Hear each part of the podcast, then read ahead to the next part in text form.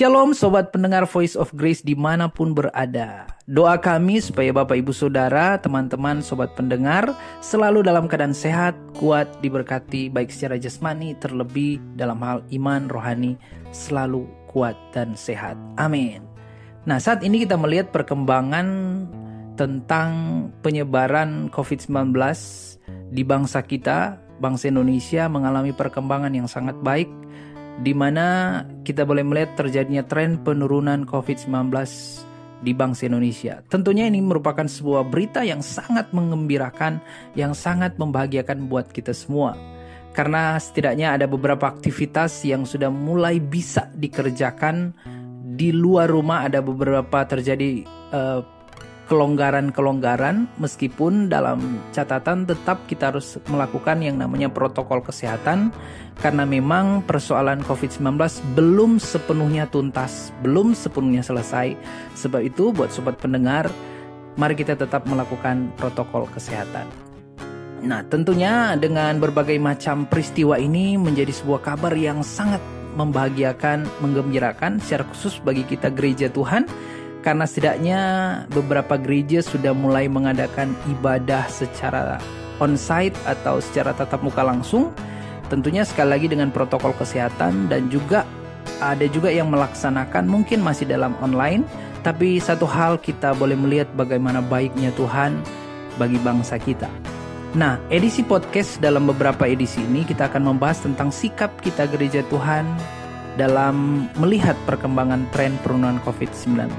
Apa saja yang dapat kita lakukan atau apa yang kita lakukan berdasarkan tren penurunan COVID ini. Nah, yang pertama yang kita lakukan yaitu tentunya kita harus bersyukur. Karena bersyukur Tuhan boleh menolong bangsa kita. Kita harus akui dan sadari bahwa bukan hebat, kuat, pintar manusia atau sebuah sistem yang membuat COVID ini bisa terjadi penurunan, tapi semuanya itu bisa terjadi karena baiknya Tuhan. Itu hal yang sangat mendasar.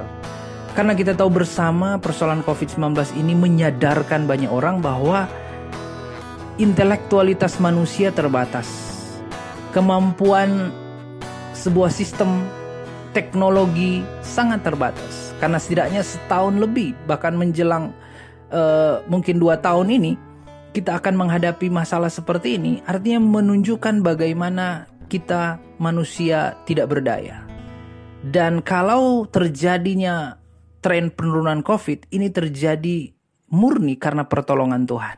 Sebab itu kita harus bersyukur.